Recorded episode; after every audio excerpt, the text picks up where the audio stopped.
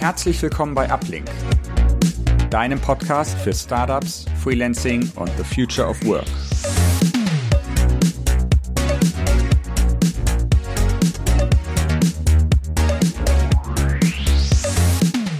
Herzlich willkommen zu einer neuen Episode des Uplink Podcasts. Heute spreche ich mit Steffen Köhler und Helge Meyer vom DBITS.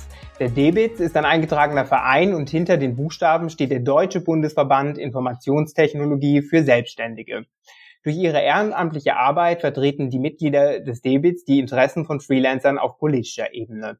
Wir sprechen heute zum einen über Herausforderungen der Vereinsarbeit, aber auch generell darüber, wie Lobbyarbeit abläuft. Bevor wir einmal in die heißen Themen einsteigen, freue ich mich als erstes, dass ihr beide hier seid heute und ähm, würde mich freuen, wenn ihr euch einmal kurz vorstellt und kurz euren Background erläutern könnt. Vielleicht magst du einfach starten, Steffen. Ja, herzlich willkommen. Mein Name ist Steffen Köhler. Ich war von 2002 bis 2007 und bin seit 2011 wieder selbstständig als Berater für Identity und Access Management Lösungen.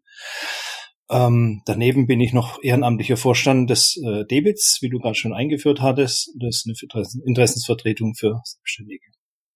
Gut, mein Name ist Helge Meyer, ich bin 38, äh, lebe hier im hessischen Exil, äh, weil eigentlich bin ich nämlich aus Friese und äh, genau, bin seit zehn Jahren auf ähm, IT-Großprojekten unterwegs, ähm, meistens im Konzernumfeld und versuche da halt den, den Konzernen dann zu helfen, die richtigen technischen Entscheidungen für ihre Produkte zu treffen. Super, sehr spannend. Und ihr seid beide, ähm, wie ihr schon gesagt habt, logischerweise im Debits aktiv. Habt ihr denn quasi so kann man sich das vorstellen? Habt ihr so zehn übergeordnete Ziele, was ganz klar eure Interessen sind, hinter denen ihr steht, oder werden die quasi regelmäßig, ähm, regelmäßig angepasst bei euch? Was ist da eure Leitlinie? Ähm, zu den politischen Zielen, ich meine, ähm, die rechtlichen Rahmenbedingungen, das ist ja das, ähm, woran wir alle versuchen, etwas zu verbessern. Ähm, das äh, Damoklesschwert des, äh, der Scheinselbstständigkeit, das schwebt ja über uns allen. Ähm, das heißt, äh, wenn wir es da schaffen könnten, wirklich mal das, das Risiko für die IT-Freischaffenden, aber auch für die Auftraggeber, ähm, sage ich mal, zu verbessern, dann äh, ja, dann das, äh, da wäre das gut. Und unsere, ich meine, die und die Entscheidungsträger, ne, wen wir da adressieren wollen, denke mal, das sind äh, die, die Legislative letztendlich, aber in unserem Fall das äh, BMAS, also das Bundesministerium für Arbeit und Soziales, mit Hubertus Heil an der Spitze. Mhm. Für alle unsere Zuhörerinnen, die jetzt noch nicht so ganz tief in der Materie drin sind, vielleicht gerade überlegen, ähm, sich selbstständig zu machen, kannst du ähm, uns quasi noch einmal abholen und so das generelle Problem der Scheinselbstständigkeit ähm, kurz darstellen. Also was verbirgt sich dahinter und warum ähm, gehen damit quasi auch für Freelancer, also auch Unternehmen äh, Probleme beziehungsweise eine gewisse, gewisse Rechtsunsicherheit einher. Ja, also ähm, wenn, wenn man Scheinselbstständigkeit ähm, zusammenfassen müsste, ähm, ich meine, man selber ähm, geht ja nun mal als IT Freischaffender oftmals für längere Zeit in eine Firma und ähm, ist dann, ja, sag ich mal, ähnlich oder an einer ähnlichen Position, vielleicht wie ein festangestellter Mitarbeiter der, sag ich mal, IT-Abteilung, aber auch der fachlichen Abteilung. Und ähm, da ist der Gesetzgeber sehr hinterher, dass ähm, ja, da, da trotzdem die Unterschiede bleiben. Und ähm, leider ist das Gesetz, was es, da, dies, was es dazu gibt, aber auch sehr schwammig formuliert. Es gibt keine, sag ich mal, harten Positivkriterien, wie man sich äh, davon abgrenzen kann von dieser Scheinselbstständigkeit und ähm, dadurch ja macht es uns das halt schwer, ähm, ja, da, da sauber zu bleiben. Und ähm, ich weiß nicht, Steffen, wie, wie würdest du das noch formulieren? Das Thema gibt es seit, glaube ich, 2015.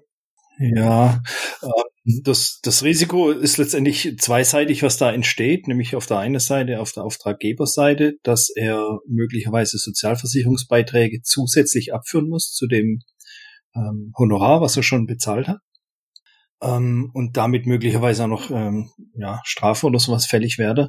Und zum anderen natürlich aber auch auf der selbstständigen Seite, dass er ähm, möglicherweise nicht als Selbstständiger anerkannt wird, damit steuerlich zurückgestuft wird, möglicherweise eine Honorarüberzahlung zurückzahlen muss. Also wenn, wenn das mal greift, dann komm, kommt eins zum anderen, ja? wie man so schön sagt, die Speck auf die Würst. Ja? Also ähm, das wäre, glaube ich, ein Zustand, den man tunlichst versuchen sollte zu vermeiden. Wobei es, wie Helge schon sagte, nicht immer einfach ist, weil es halt nicht diese klaren Kriterien gibt, wo ich sagen kann, ach, wenn ich mich da dann halt, dann bin ich es nicht. Ähm, das ist ein bisschen die Schwierigkeit an dem Ganzen. Absolut, das kann ich äh, quasi von unserer Zielgruppe auch ähm, total so bestätigen. Also ob seien es irgendwie Freelancer, die sich quasi darüber aus, äh, austauschen. Ich habe jetzt eine Projektverlängerung bekommen, war irgendwie schon ein Jahr für den Kunden im Einsatz. Kann ich das jetzt noch annehmen oder wird das Ganze schon quasi schon kritisch, als auch Unternehmen, die dann überlegen, hey, ich habe einen Freelancer gefunden, der supportet mich irgendwie ähm, schon seit einigen Monaten oder irgendwie über ein Jahr, seit einer gewissen Zeit und dann überlegen, kann ich den Vertrag nochmal verlängern oder ist es gut so, brauche ich als Freelancer unbedingt irgendwie parallel fünf Kunden oder kann ich auch langfristig nur mit zwei oder dreien zusammenarbeiten? Was passiert da? Das sind einfach so auch von meiner Erfahrung her so die Problemstellungen von Seiten ähm, der Unternehmen als auch ähm, Freelancer. Ich glaube, allein über das Thema könnte man auch noch mal eine gesonderte Podcast-Folge machen, sich die Geschichte anschauen und, und die ganzen äh, Gegebenheiten, die ab, aktuell so abgehen. Ähm, als nächste Frage frage ich mich vor allem, ihr seid ja ein Verband, das heißt, ihr äh, vertretet natürlich die Interessen eurer ähm, Mitglieder. Wie sieht denn so klassische Ver äh, Verbandsarbeit quasi aus? Also wie, wenn irgendwie, wenn ihr neue Interessen irgendwie wahrnehmt oder bestimmte Interessen, wie jetzt gerade beispielsweise irgendwie ähm, äh, beispielsweise Klarheit zu schaffen bei dem Thema Scheinselbstständigkeit, wie werden die Prozesse bei euch intern quasi initiiert? Ja, also wir sind ja in Deutschland weiter Verband, deswegen arbeiten wir sehr viel mit, mit Online-Plattformen bis hin zu Videokonferenzen. Wir Vorstände sind jetzt zwei zufällig in Hessen, einer ist jetzt noch in Berlin. Ähm, dann haben wir noch eine Verwaltungskraft, auch hier in Hessen. An der Stelle vielleicht mal schöne Grüße an Nina und vielen Dank. Ähm, also zum einen sind wir natürlich sehr IT-lastig, online-lastig, was unsere Organisation angeht. Ähm, ansonsten versuchen wir halt als Interessensverband natürlich erstmal im regelmäßigen Austausch mit unseren Mitgliedern die Bedürfnisse und Herausforderungen zu erfassen. Da haben wir unterschiedliche Methoden. Das fängt an bei, bei Umfragen. Dann hat man letztes Jahr mal einen ganz netten Kaminabend in, in der Adventszeit. Dann haben wir natürlich fachliche Austausch, gerade zu Themen wie Scheinselbstständigkeit, Altersvorsorge, Steuern, was da halt so relevant ist, ja, auch gerade für Leute, die vielleicht äh, noch frischer dabei sind und viele Erfahrungen noch nicht sammeln musste oder durfte. Dann haben wir eigentlich so einmal im Jahr eine erweiterte Vorstandssitzung, wo wir auch versuchen, die Mitglieder nochmal mit einzubeziehen. Wir haben natürlich unsere jährliche Mitgliederversammlung. Wir haben äh, in Berlin und in Frankfurt äh, einmal einen IT-Stammtisch. Ähm, wäre der nächste Termin der 8.9., falls einer der Zuhörer da Interesse hat. Äh, in Frankfurt wäre das am 13.9 also relativ nah beieinander auch. Dann gibt's noch einen SAP-Arbeitskreis, äh, da gibt's eine Veranstaltung im Oktober wiederum in Berlin. Und ansonsten haben wir für uns natürlich so eine zweiwöchige Vorstandssitzung. Wir nehmen uns aber einmal im Jahr ein Wochenende Zeit für ein Arbeitstreffen und auch für eine, für eine Vorstandsklausur nennen wir das. Mhm. Da sind wir relativ breit vernetzt dann, was es, wenn es darum geht, dann die, die Themen auch zu adressieren und weiterzutragen. Ähm, das sind verschiedene Berufsverbände, wo wir zum Teil Mitglied sind oder mit denen wir kooperieren. Ähm, wir sind in der Interessensgruppe der freien Berufe des äh, European Economic and Social Committee ähm, vertreten. Da war jetzt am 2. Mai war das, glaube ich, eine Veranstaltung in, in Brüssel, ähm, die zwar jetzt weniger die, die Thematik IT-Selbstständige, sondern mehr, da ging es um Architektur und Green Deal und, und diese ganzen Dinge. Es war halt trotzdem wichtig und richtig, auch dort vertreten zu sein.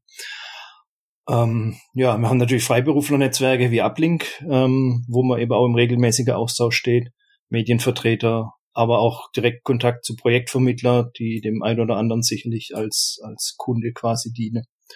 Ähm, da sind wir breit vernetzt. Mhm.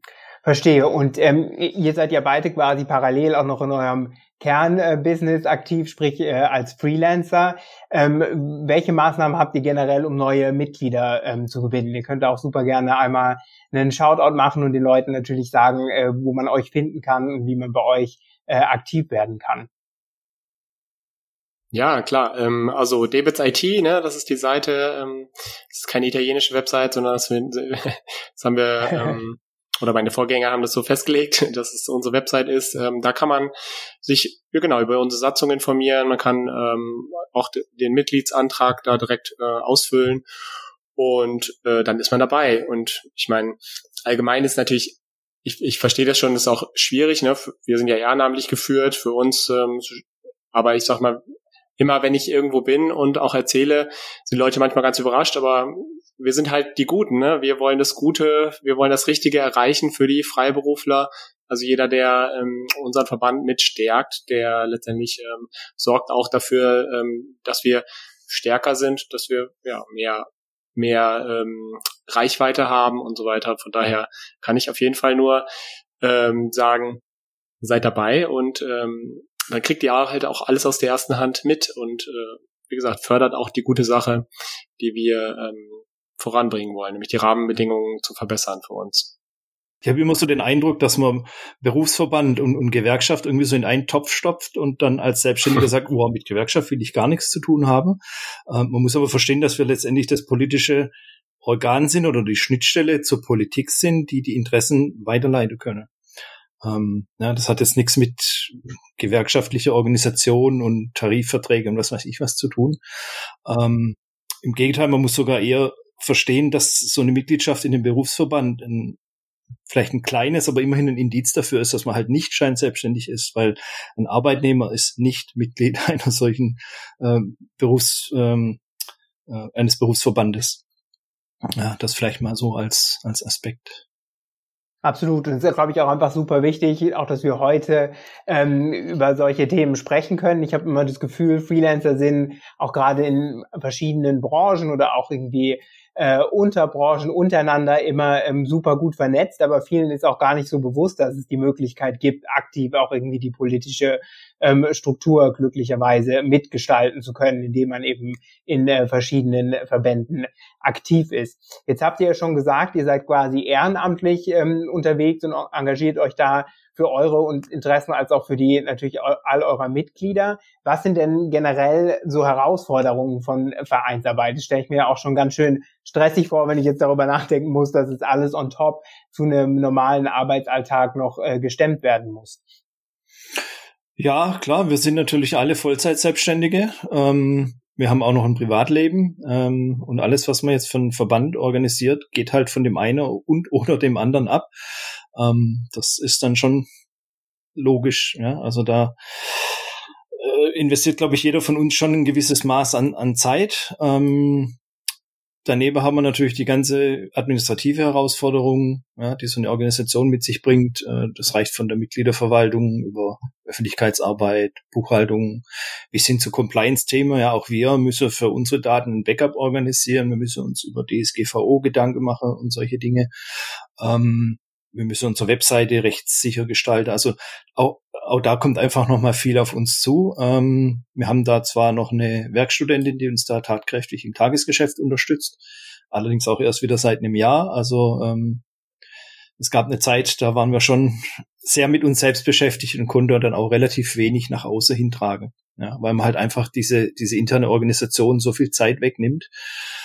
Ähm, ja, dann haben wir natürlich als Herausforderung auch noch die Mitgliedergewinnung, ja, denn Mitglieder gleich Einnahmen, gleich Kapital, gleich Handlungsmöglichkeiten, ähm, was uns dann halt ermöglicht, auf Konferenzen zu gehen oder an Veranstaltungen teilzunehmen oder halt auch nicht. Ja, das ist äh, der Punkt an der Stelle. Deswegen mhm. ist es schon wichtig.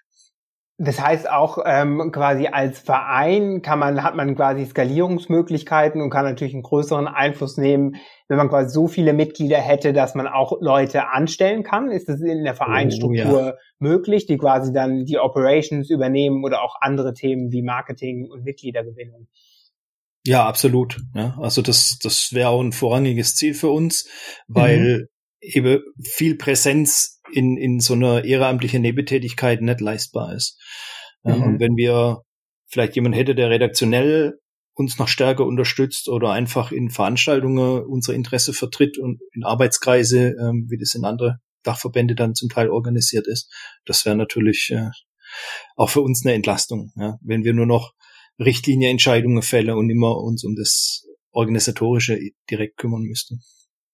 Absolut, ist ja quasi im Endeffekt, äh, höre ich viel Parallelen daraus wie zu so einem kleinen Startup irgendwie, wo man am Anfang alle Aufgaben stemmen muss und am liebsten mehr auch strategisch sich zurückziehen würde, um irgendwie andere Sachen voranzutreiben, aber manchmal so ein bisschen gefangen ist in dem Abarbeiten von vielen operativen Aufgaben zwischenzeitlich ja. in äh, Peakzeiten. Das kann, glaube ich, auch jeder Gründer ähm, nachvollziehen. Ja, absolut. Das nächste große Thema, wo ich super gerne mit euch drüber sprechen möchte, ist natürlich das Thema ähm, Lobbyarbeit. Ähm, ich muss ehrlich sagen, ich habe mich natürlich im Vorfeld dar dar darüber mehr informiert, hatte davor aber auch kein klares Bild im Kopf, wie das Ganze irgendwie abläuft. Ich glaube, ganz viele, so der erste Impuls, der irgendwie hochkommt, sind irgendwelche amerikanischen Filme, die man, die man kennt, wo quasi hochbezahlte Unternehmensvertreter ähm, sich mit Politikern austauschen und versuchen da äh, die Interessen der Wirtschaft ähm, zu vertreten. Deswegen meine Frage, äh, Steffen, wie sieht denn Lobbyarbeit tatsächlich in Deutschland aus? Wie sieht es denn aus? Auf welche Veranstaltungen geht ihr denn quasi, um da eure Interessen einbringen zu können? Ja, ich stelle das vielleicht mal umgekehrt. Also was es nicht ist, dass ich den Telefonhörer abhebt, den Herrn Heil anrufe und ihm sage, was im Gesetzestext zu stehen hat. Dafür sind wir leider zu, zu, zu, unbedeutend an der Stelle. Ja. Ähm, Lobbyarbeit in Deutschland funktioniert eigentlich so. Erstmal, es gibt ein Lobbyregister, in dem man sich registrieren muss. Ja. Ohne das ist man quasi auf politischer Ebene gar nicht sichtbar oder, oder will auch nicht gesehen werden, um eine gewisse Transparenz herzustellen dann würde ich sagen, geht es erstmal darum, dass man die aktuelle Entwicklung mitbekommt. Das heißt, dass man zuverlässige Quelle hat, dass man Recherche betreibt, ähm, wo gehen gerade Entwicklungen überhaupt hin, was passiert aktuell. Äh, das machen wir zum Teil lieber über die Kontakte mit unseren Mitgliedern. Ähm, und dann ist, glaube ich, ähm, primär der Kontakt und die Begegnungsmöglichkeiten zu suchen, die man halt in erster Linie über Dachverbände und Arbeitsgruppen mhm. findet. Ähm, denn im Bundesministerium nimmt sich selten mal jemand für uns als Verband individuell Zeit, ja, sondern die gehen dann meistens zu größere Veranstaltungen, wo wir dann eben auch mit anwesend sind. Mhm. Dann spielt natürlich die Präsenz in Berlin eine ganz große Rolle, weil halt dort die für uns relevante Politik sta äh, stattfindet. Und dann halt die Sichtbarkeit. Ja, je, je, mehr ich da bin, desto mehr bin ich sichtbar, desto mehr erkennt man mich, ähm, geht man vielleicht auch mal irgendwann auf mich zu. Ähm, und das heißt natürlich wieder Zeit und auch äh, letztendlich Reisekosten, die damit verbunden sind. Letzte Jahre haben wir jetzt, haben jetzt zum Beispiel einen offenen Brief von unserem Mitglied unterstützt, ähm, der an das Bundesministerium für Arbeit und Soziales ging. Ähm, dann haben wir mal einen Aufruf gemacht, dass äh, die Mitglieder ihre ähm, Bundestagsabgeordnete kontaktieren sollen und zu dem Thema befragen. Ganz aktuell unterstützt man eine Umfrage des äh, Institut für der deutschen Wirtschaft da geht es um das Thema Solo und Kleinselbstständige. Ähm, und da geht es letztendlich darum, dass man versucht, trennscharfe Kriterien zu definieren, wann ist jemand scheinselbstständig und wann nicht. Also das Thema Scheinselbstständigkeit ist eigentlich immer, schon seit Jahren immer unser Hauptthema. Ja, das glaube ich. Da wünschen sich, glaube ich, auch Freelancer als auch Unternehmen einfach eine Guideline oder sonst irgendwas, wo man das ausfüllen kann in Compliance-Bogen oder sonstiges und ja. irgendwie auf der sicheren Seite ist. Ich habe noch mal eine Rückfrage. Du hast gerade eben gesagt, ähm, du ja, seid quasi viel ähm, in Arbeitsgruppen in, involviert und arbeitet quasi mit ähm, diversen Arbeitsgruppen zusammen. Was ist denn so eine Arbeitsgruppe genau, beziehungsweise wie, wie findet ihr die? Wir haben ein Verband, das ist der, der Berufsverband der freien Berufe. Das ist ein Dachverband, da sind die Ärzte, die Rechtsanwälte, die Apotheker, Architekten, also lauter solche Berufe eben mit drin und da ein Teil unserer Mitglieder auch äh, freiberuflich tätig mhm. ist, sind wir da auch mit Mitglied. Ähm, und die haben dann solche Arbeitskreise gegründet. Da gibt's einen, der heißt KI und Digitalisierung. Da wird so ein bisschen untersucht, welche Auswirkungen hat das auf die verschiedene freiberufliche Tätigkeiten. Ähm, es gibt aber auch konkrete Treffen, da kann vielleicht Helge noch was dazu sagen, wo dann auch politische Vertreter mit anwesend sind. Übergebe ich direkt an dich. Ja, genau. Da gab es zum Beispiel ähm, äh, ein Treffen zum Fachkräfteeinwanderungsgesetz. Ähm, das, ne, das hat jetzt uns nicht äh, direkt betroffen, aber es war dann trotzdem ganz interessant, äh, da, da die verschiedenen Vertreter der Parteien, also ja alles äh, MDBs, ähm, die dann da sind, zu hören und dann, dann ist man halt auch und deswegen, ich hätte jetzt zum Beispiel das Lobbyregister gar nicht genannt, weil für mich das Wichtigste an der politischen Arbeit ist wirklich da zu sein, präsent zu sein, auch freundlich zu sein, mit Leuten zu reden und dann halt früh in dem Zyklus der Entscheidungen auch ähm, Sachen mitzubekommen. Mhm. Es gibt ja so, ich sag mal, ja, ich, ich habe, ne, ich bin ja auch nicht, äh, habe ja keine Politikwissenschaften oder sowas studiert, sondern äh, ne, wir haben ja beide damit eigentlich nichts am Hut gehabt. Ähm, aber es ist, ist halt wichtig zu verstehen, wie, wie so politische ähm, Zyklen ablaufen und ähm, genau, es gibt, es wird halt irgendwann thematisiert oder man thematisiert es selbst und ähm, umso früher man, sag ich mal, in diesen in, in diesen Diskussionen auch mit dabei ist, ähm, dann kann man halt auch noch mehr an dem eigentlichen, an dem, ja, was dabei rauskommt als Gesetz am Ende, ähm, auch noch mitentscheiden. Und mhm. äh, bei bei uns ist das, ähm, wo wir jetzt früh Sachen mitbekommen haben, ne, die, quasi ein halbes Jahr später kam, habe ich das dann im Radio gehört, äh, so zum Beispiel mit dem Fachkräfteeinwanderungsgesetz oder ähm, also solche Sachen, man kriegt dann schon Sachen früher mit und auch bei den Sachen, die äh, für uns wichtig sind, die kriegen wir dann natürlich auch früher mit. Jetzt gerade zum Beispiel auch das mit dem Haus der Selbstständigen, da ist der Hubertus Heil gerade sehr aktiv. Ähm, und äh, da geht es jetzt um diese Altersvorsorgepflicht für ähm, äh, für uns. Ne? Das, ist, das ist eine sehr, sage ich mal, neue Entwicklung, die, wenn man nicht in den politischen Zirkeln ist, vielleicht jetzt äh, nicht sofort, ähm, dass man die nicht sofort mitbekommt. Ähm, genau. Und dafür heißt es letztendlich reden und in Kontakt bleiben. Ich glaube, Briefe schreiben an die ähm, Abgeordneten ist letztendlich auch nicht der Weisheit letzter Schluss. Ähm, man muss letztendlich äh, da sein, in Kontakt bleiben bei den verschiedenen äh, Berufsverbänden, die es sonst so gibt. Ähm, äh, ja, einfach zuhören und äh, die, die Meinung vertreten. Mhm.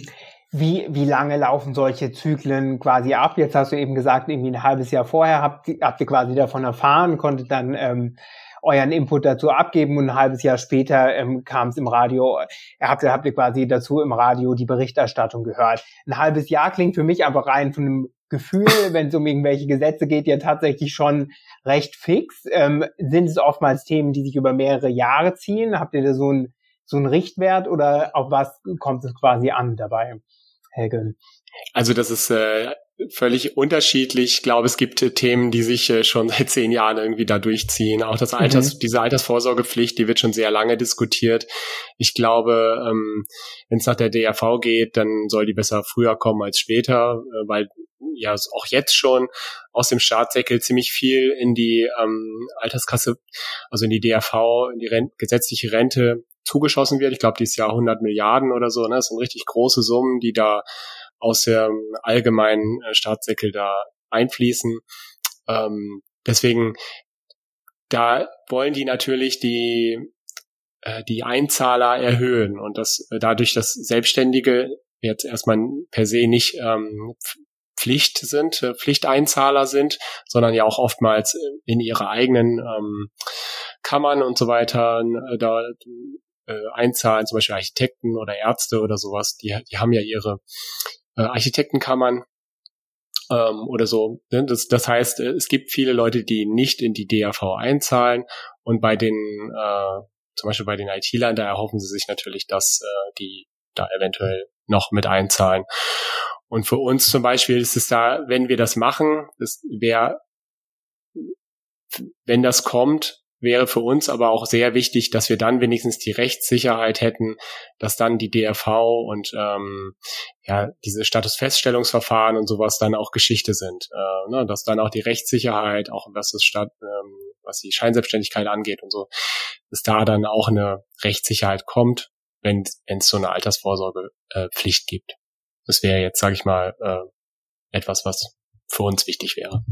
Absolut, das spukt ja auch schon super lange rum. Genau. Allein wenn man sich anguckt, irgendwie klar ist da eine Riesenlücke in der Kasse, die irgendwie gefüllt werden muss. Aber ich glaube, da gibt es so viele verschiedene Meinungen und äh, Diskurse zu. Auch da könnte man, glaube ich, noch diverse, äh, diverse Folgen ähm, zu aufnehmen. Du hast gerade eben gesagt, ihr arbeitet quasi mit verschiedenen Verbänden auch zusammen, zum Beispiel auch mit einem Verband, wo irgendwie beispielsweise Rechtsanwälte drin sind. Stelle ich mir das so vor, es gibt quasi ähm, Verbände, die ganz spezifisch eine Interessengruppe ähm, vertreten, wo es leicht ist zu sagen, okay, wir sitzen im selben Boot, lass quasi mal gemeinsames Geschäft machen, aber jetzt auch sowas mit Rechtsanwälten, die natürlich auch nochmal spezifischere oder andere Interessen haben. Als IT-Freelancer macht es trotzdem Sinn, zusammenzuarbeiten. Wie entscheidet ihr denn quasi, an welche Verbände ihr euch hängt und wo es quasi Sinn macht, die Kräfte zu vereinen oder wo es vielleicht auch Sinn macht, nicht zusammenzuarbeiten, um die eigenen Interessen nicht zu verlieren. Das ist ja auch so ein grundpolitisches äh, Problem quasi, dass jeder immer so hat, wie weit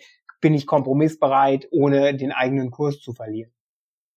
Also ich glaube, grundsätzlich gibt es relativ viel Überschneidung. Wenn wir jetzt zum Beispiel mal den Verband der Rechtsanwälte nimmt, haben wir vielleicht thematisch wenig, aber vielleicht ein Interesse, ähm, uns beratend ähm, eine, eine Kooperation zu suchen, weil wir natürlich auch immer wieder Themenbereiche berühren, die, die halt kritisch sind ich glaube, mit Ärztekammer oder Apothekekammer, da sind jetzt relativ wenige Überschneidungen. Da ist es dann vielleicht eher andersrum, dass ich sage, oh, so mit IT-Lern mal was zu tun zu haben und zu verstehen, wo gehen die Trends hin, ist für die vielleicht ganz interessant.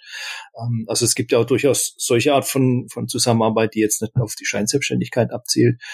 Ähm, dann gibt es natürlich auch andere Verbände, die, sag mal, ähm, selbstständige grundsätzliche Art vertrete. Das fängt natürlich an bei prekär Beschäftigte, die ganz andere Interesse haben, als das üblicherweise in unserem Umfeld ist. Deswegen haben wir da in manche Bereiche eine, eine Kooperation und Zusammenarbeit. Da gibt's ähm, wie gesagt, auch nochmal eine, eine Dachorganisation, die war der Bundesarbeitsgemeinschaft Selbstständigen Verbände, ähm, die sich so ein bisschen als Ansprechpartner für, für die Politik dann auch positioniert.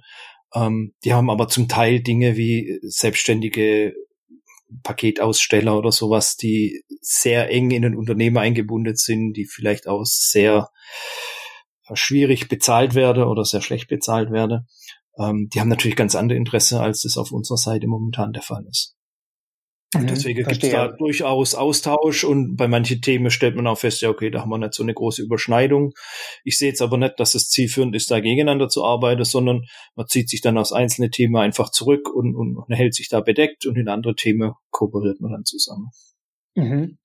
Spannend. Ähm, generell äh, passiert natürlich Lobbyarbeit viel im Hintergrund. Ich finde als Außenstehender, ähm, weiß nicht, wenn man aktiv ist, vielleicht in Verbänden kann man es natürlich besser ähm, nachvollziehen. Was würdest du denn sagen, Steffen, generell als außenstehende Person? Wie kann ich denn nachvollziehen, was im Hintergrund, äh, welche Verbandsarbeit abläuft? Welche Möglichkeiten habe ich denn da einen Überblick zu bekommen? Ist es zum Beispiel was, was ihr regelmäßig mit euren Mitgliedern teilt, woran ihr gerade arbeitet? Ähm, wie läuft es ab? Ja, regelmäßig ist natürlich relativ. Wir haben unsere Mitgliederversammlung, wo wir auch einen Jahresbericht machen. Da stellen wir dann eben die ganze Aktionen vor, die so im Laufe des, des Jahres stattfanden. Natürlich haben wir Newsletter, über die wir die Mitglieder aktueller im Laufe halten, ähm, den man auch als Nichtmitglied übrigens abonnieren kann. Ähm, ansonsten sage ich immer YouTube-Video angucken, ja, hat man mal so ein, so ein Grundgefühl.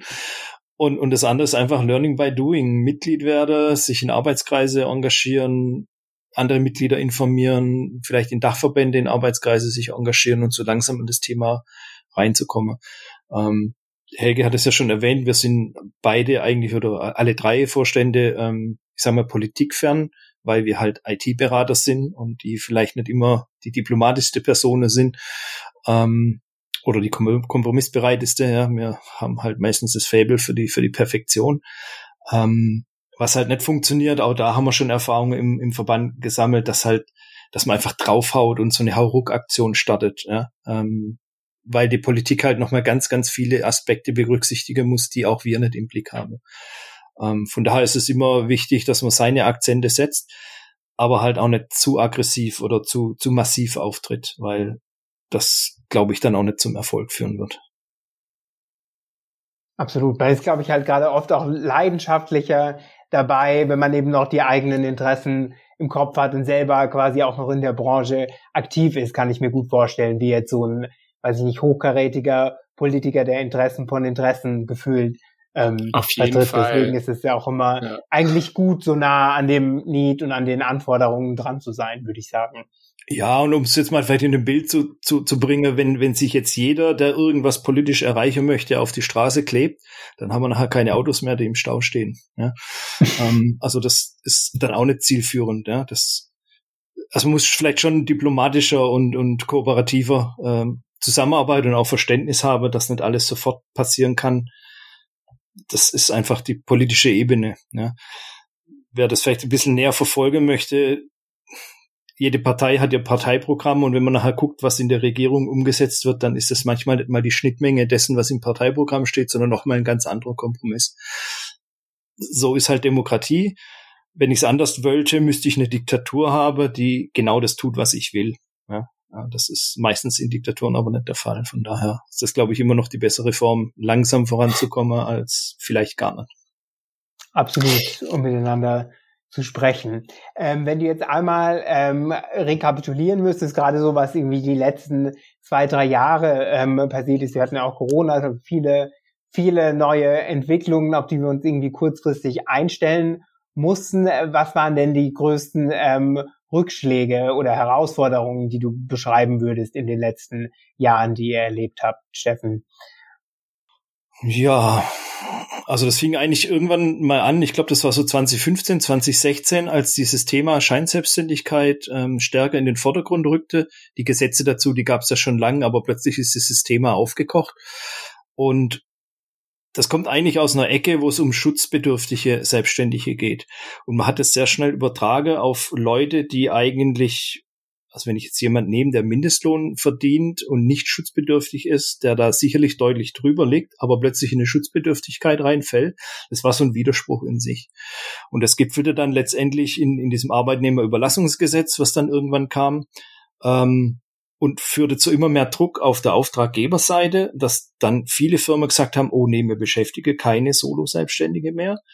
Ähm, das war natürlich dann auch eine, eine gute Konstellation, zum Beispiel für die Projektvermittler, die sich dann gut dazwischenschalten konnte und da so eine gewisse rechtliche Absicherung reinziehen konnte. Aber auch das wurde immer heikler. Ich habe das jetzt selber auch schon in Projekten erlebt, dass es dann heißt, oh, nach vier Jahren müssen wir uns aber dringend trennen, weil sonst wird's kritisch. Wobei ich nicht weiß, wo diese Jahreszahl herkommt. Ähm, also das war ja, und dann eben zu sehen, es kommt eine neue Regierung, die sich gewisse Dinge äh, vorgenommen hat und dann aber eigentlich nichts Wesentliches geändert hat. Ja, da kam dann auch dieses ganze Status Selbststell Status Feststellungsverfahren. Das mag zwar plausibel sein, aber es ist halt nicht praktikabel und es ist viel zu langwierig. Und wer da mal in die Mühle von so einem Sozialversicherungsgericht reinkommt, der ist da über Jahre beschäftigt ähm, und möglicherweise auch als, als äh, Freiberufler verbrannt und wird vielleicht gar nicht mehr beauftragt, zumindest über den einen oder anderen Vermittler auch nicht mehr, ähm, was letztendlich seine Existenz bedrohen kann. Ähm, das ist, glaube ich, so das, das größte Rückschlag, den ich für, für mich empfinde, dass es, ja, 2017 hatte man eigentlich die Hoffnung, als damals Andrea Nahles äh, in, in der Gesetzfassung war, dass da was Gutes bei rauskommt und das war halt leider nicht der Fall. Mhm. Verstehe. Kannst du vielleicht noch mal kurz zwei, an zwei, in Form von zwei Sätzen erläutern, was hinter dem Status äh, Feststellungsverfahren für Freelancer steht, also was es genau ist? Genau. Also ausgelöst werden kann das durch, durch mehrere äh, Ereignisse. Das kann sein eine Betriebsprüfung beim Kunde. Das kann sein, dass ich das selbst beantrage oder dass es mein Auftraggeber quasi zum Start des Auftrags beauftragt, um sicher zu gehen. Das soll letztendlich äh, festgestellt werden, ob ich scheinselbstständig bin oder nicht. Und wenn ich es bin, dann wäre die Sozialversicherungspflicht gegeben und ich wäre möglicherweise Angestellte beim Kunde.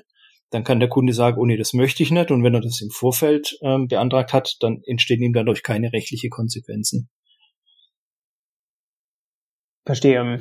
Verstehe. Ich glaube auch nochmal super wichtig ähm, zu sehen, aber nochmal kurz äh, zusammenfassend zu sagen, dass äh, der, dass es natürlich gut ist, dass es generell so ein Verfahren gibt, eben wie du auch sagst, für Leute, die sich tatsächlich in einem Angestelltenverhältnis ähm, befinden und aus Kostengründen beispielsweise von Unternehmenssicht irgendwie als Freelancer abgerechnet werden, für die ist es natürlich gut, dass es sowas gibt, wenn wir jetzt irgendwie von Freelancern reden, die partout auf Mindestlohn ähm, Niveau oder Stundensatzniveau ähm, abgefertigt werden, trotzdem keine soziale Absicherung haben, sich nicht um ihre Altersvorsorge etc. kümmern können. Da ist es, glaube ich, sinnvoll für alle anderen Freelancer, die aber auch tatsächlich Freelancer sein sind, die einfach unsicher sind und dann aus unglücklichen Gründen oder was ja leider keiner so hundertprozentig rechtssicher nachvollziehen kann, so ein Verfahren an der Backe haben, ist es natürlich nochmal hm. ähm, eine andere Geschichte.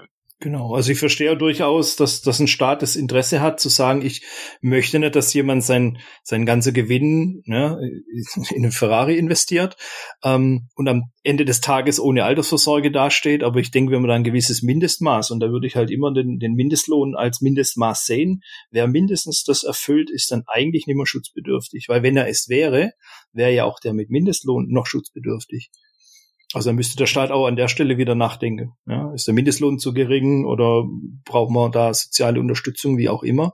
Ähm, aber ich kann halt nicht in zweierlei Maß äh, unterschiedliche Arbeitsformen bewerten. Ja? Der, der, der Selbstständige ist noch, ich sag mal jetzt mit 100.000 Euro gewinnschutzbedürftig und, und der andere, der verdient seine 30.000 oder 20.000 Euro brutto im Jahr und das soll es nicht sein. Das passt ja nicht zusammen. Ja, klar, absolut. Ich persönlich finde auch einfach, es wäre gut, wenn man, glaube ich, jedem Bürger, unabhängig davon, ob angestellt oder nicht, da ein bisschen mehr Freiheit auch zusprechen würde, glaube ich, gerade was so eine Altersvorsorge angeht, weil viele Modelle, einfach persönliche Meinungen, die auch vielleicht die Bundesregierung fährt, gibt es, glaube ich, lukrativere Modelle, wie wir alle mehr raushaben könnten, als ähm, ja, wie es leider aktuell gerade ist. Ähm, kann ich natürlich absolut nachvollziehen, dass das als Rückschlag verbucht wird. Auf der anderen Seite, ähm, Helge, was würdest du denn sagen, was waren so die größten Erfolge über die letzten äh, drei Jahre hin betrachtet? Wo konntet ihr euch gut einbringen oder welche politischen Entscheidungen wurden getroffen, die erfreulich waren für die IT-Freelancer? Ja, also ich ähm, würde würd allgemein sagen, es in jedem Gespräch, das ich in, mit äh, politischen Entscheidungsträgern habe, da geht es immer darum, dass die schon verstehen, dass äh, ohne IT-Freischaffende auch nicht viel läuft. Ne? Also dass das einfach, ähm, keine Ahnung, wenn es um Nachhaltigkeit geht oder wenn es um, äh, um, egal was es geht, überall werden wir genannt, dass es digital digitaler werden sollte und digitaler werden. Und ähm, das, das sehe ich schon auch als Erfolg, dass in jedem Gespräch ähm, und, oder auch wenn die ihre freien Texte da, ne, die kriegen manchmal von ihren ähm, Mitarbeitern, Mitarbeiterinnen ähm, ja auch die Texte vorgestellt. Das heißt, auch da kommen, kommen wir immer vor, wenn wir als ITler immer gut genannt.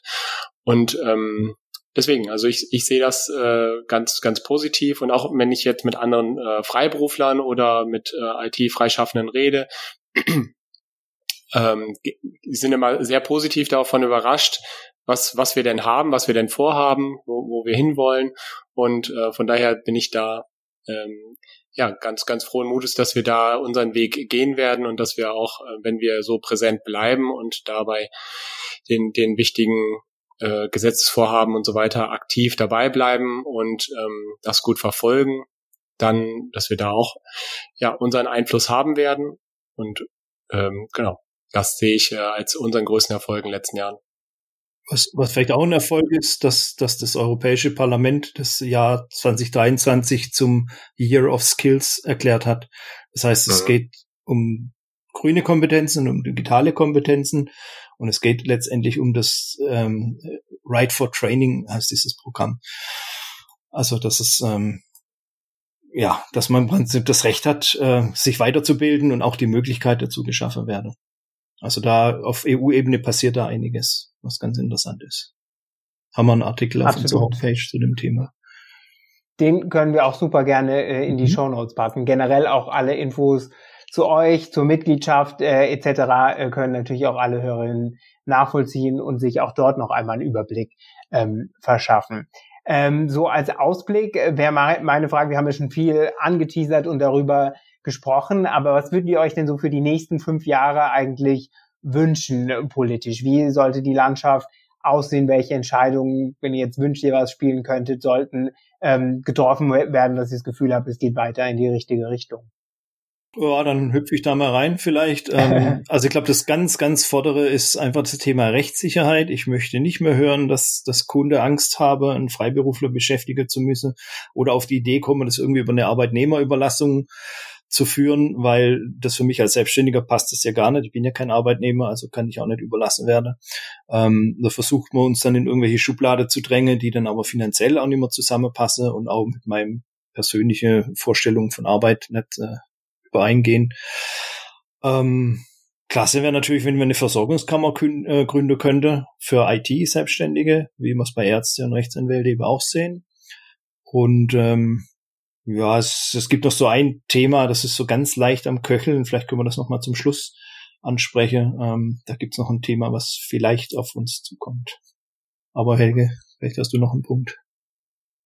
Ja, also nee, ich, ich äh, schlage natürlich in die gleiche Kerbe. Das ist, also wenn wir uns einfach nicht mehr, wenn wir uns einfach darauf konzentrieren können, dass wir gute Arbeit machen und dass wir frei in Unternehmen ne, neue Ideen reinbringen und äh, da Mehrwerte schaffen und uns nicht mehr so viel darum kümmern müssen, ob ähm, ja, ob das jetzt das, ob das irgendwie da irgendwelche rechtlichen Hürden oder so etwas gibt, ähm, weil wir sind ja alle nun mal keine Anwälte und so und wollen uns auch äh, gar nicht mit diesen ganzen Themen unbedingt so stark auseinandersetzen, sondern wir sind ITler, wir wollen da in die Unternehmen reingehen, wollen es dort ähm, mit den Unternehmen zusammen, die ja die Sachen verbessern. Und ich glaube, das können wir auch gut, weil wir halt in vielen Unternehmen schon waren und ähm, so halt auch ja die die Unternehmen voranbringen. Absolut. Und ich glaube auch einfach so ein politischer Diskurs darüber. Und wenn es irgendwie, mein Traum wäre ja auch, weil es auch einfach generell für jedermanns äh, Business irgendwie gut wäre, wenn es einmal so eine Richtlinie gäbe, wir haben das und das jetzt beschlossen und quasi auch bei den Unternehmen ankommt, es ist kein Problem, Freelancer ähm, zu beschäftigen. Ihr habt da keine Konsequenzen. Das ist genauso eine Alternative, wie jemanden in äh, Festanstellung an, anzustellen. Das würde, glaube ich, auch einfach unserer Gesamtwirtschaft sehr, sehr gut tun, weil ich merke das einfach von meiner Perspektive. Ich kümmere mich ja viel um Unternehmen, die Freelancer beschäftigen oder hoffentlich bald Freelancer noch verstärkt Freelancer beschäftigen. Es gibt wirklich tatsächlich viele große, auch gut gewachsene Unternehmen oder Grown-ups, die äh, zum Teil noch per se nicht mit Freelancern zusammenarbeiten. Dann aber irgendwie auf der anderen Seite, ähm, als, glaube ich, trifft auf ganz viele Unternehmen zu, 70, 80 IT-Stellen ausgeschrieben haben und äh, sich aber nicht vorstellen können, interimsweise Freelancer zu beschäftigen, sondern dann irgendwie lieber warten, ähm, keine Ahnung, zwei Jahre warten, bis äh, eine Person in Festanstellung vorbeikommt. Das ist ja auch einfach so generell ein Riesenproblem, das die deutsche Wirtschaft hat. Wir haben auf der einen Seite den IT-Fachkräftemangel, gerade aktuell sind aber auch viele Freelancer verfügbar oder generell Freelancer können, glaube ich, schneller einen Impact in Projekten nehmen, einfach wie du schon sagst, weil sie ganz oft verschiedenen Projekten schon im Einsatz waren, mehr so die Vogelperspektive rein haben, reinkommen und auch irgendwie ein Team ähm, so, so onboarden können beim Kunden, dass sie dann auch wieder alleine weiterlaufen können. Trotzdem scheint es irgendwie zum Teil noch gar nicht so eine Möglichkeit zu sein. Und der Ursprungsgrund ist halt super oft so, weil man irgendwie dieses Freelancer fast HR-seitig irgendwie oft sich nicht traut, so richtig anzugehen, weil es da halt eben so viel Unsicherheit gibt und der politische Diskurs und die Berichterstattung zum Teil auch nicht so eindeutig ist, dass man sagt, okay, das probiere ich mal aus, wird schon nicht schief gehen. Ja, zum Teil müsse die, die Firma ja im Rahmen ihres Risikomanagements eine Entscheidung fällen und vielleicht ist dann die Entscheidung, wir vermeiden dieses Risiko, indem wir es einfach nicht eingehen. Und das ist natürlich traurig, weil sie sich damit halt eine Beschäftigungsmöglichkeit nehmen, die ihnen vielleicht in ihre IT-Projekte ähm, gute Dienste leisten könnte. Nee, genau. Also ich, und ich denke auch genau diese, diese äh, Vision ne, des ähm, gesamtwirtschaftlichen, das ist schon so, ähm, wir, wir, wir könnten, glaube ich, auch ähm, als komplettes Land äh, da ein ganzes Stück weiter sein mit der Digitalisierung und so, wenn wir das äh, zulassen würden. Und äh, ich denke, das ist auf jeden Fall ein erstrebenswertes Ziel. Absolut. Ich glaube, das ist ein super schönes Abschlusswort. Ähm, wie gesagt, für alle, die Mitglied werden wollen bei euch, wir packen alle Infos äh, nochmal in die Show Notes, ähm, so dass alle euch auch einfach finden können. Ähm, ich danke euch super herzlich für eure Zeit. Ich glaube, es war mega. Ich fand es persönlich mega spannend, einmal zu erfahren, was so im Hintergrund passiert und finde es auch super, dass wir die Möglichkeit einfach nutzen, um Freelancern aufzuzeigen, wie sie sich auch engagieren können und äh, sich für ihre eigenen Interessen einsetzen können. Super, vielen Dank, Nick. Danke euch. Das war's für diese Episode. Wenn du selbst einmal in unserem Podcast zu Gast sein willst oder jemanden kennst, der darauf Lust hätte, schreib uns einfach eine E-Mail an hello at uplink.tech. Das ist uplink.tech. Außerdem würden wir uns natürlich sehr freuen, wenn du uns eine kurze Bewertung für unseren Podcast hinterlässt. Das ist ganz einfach auf iTunes möglich oder auf der Webseite ratethispodcast.com slash uplink. So long und bis zum nächsten Mal.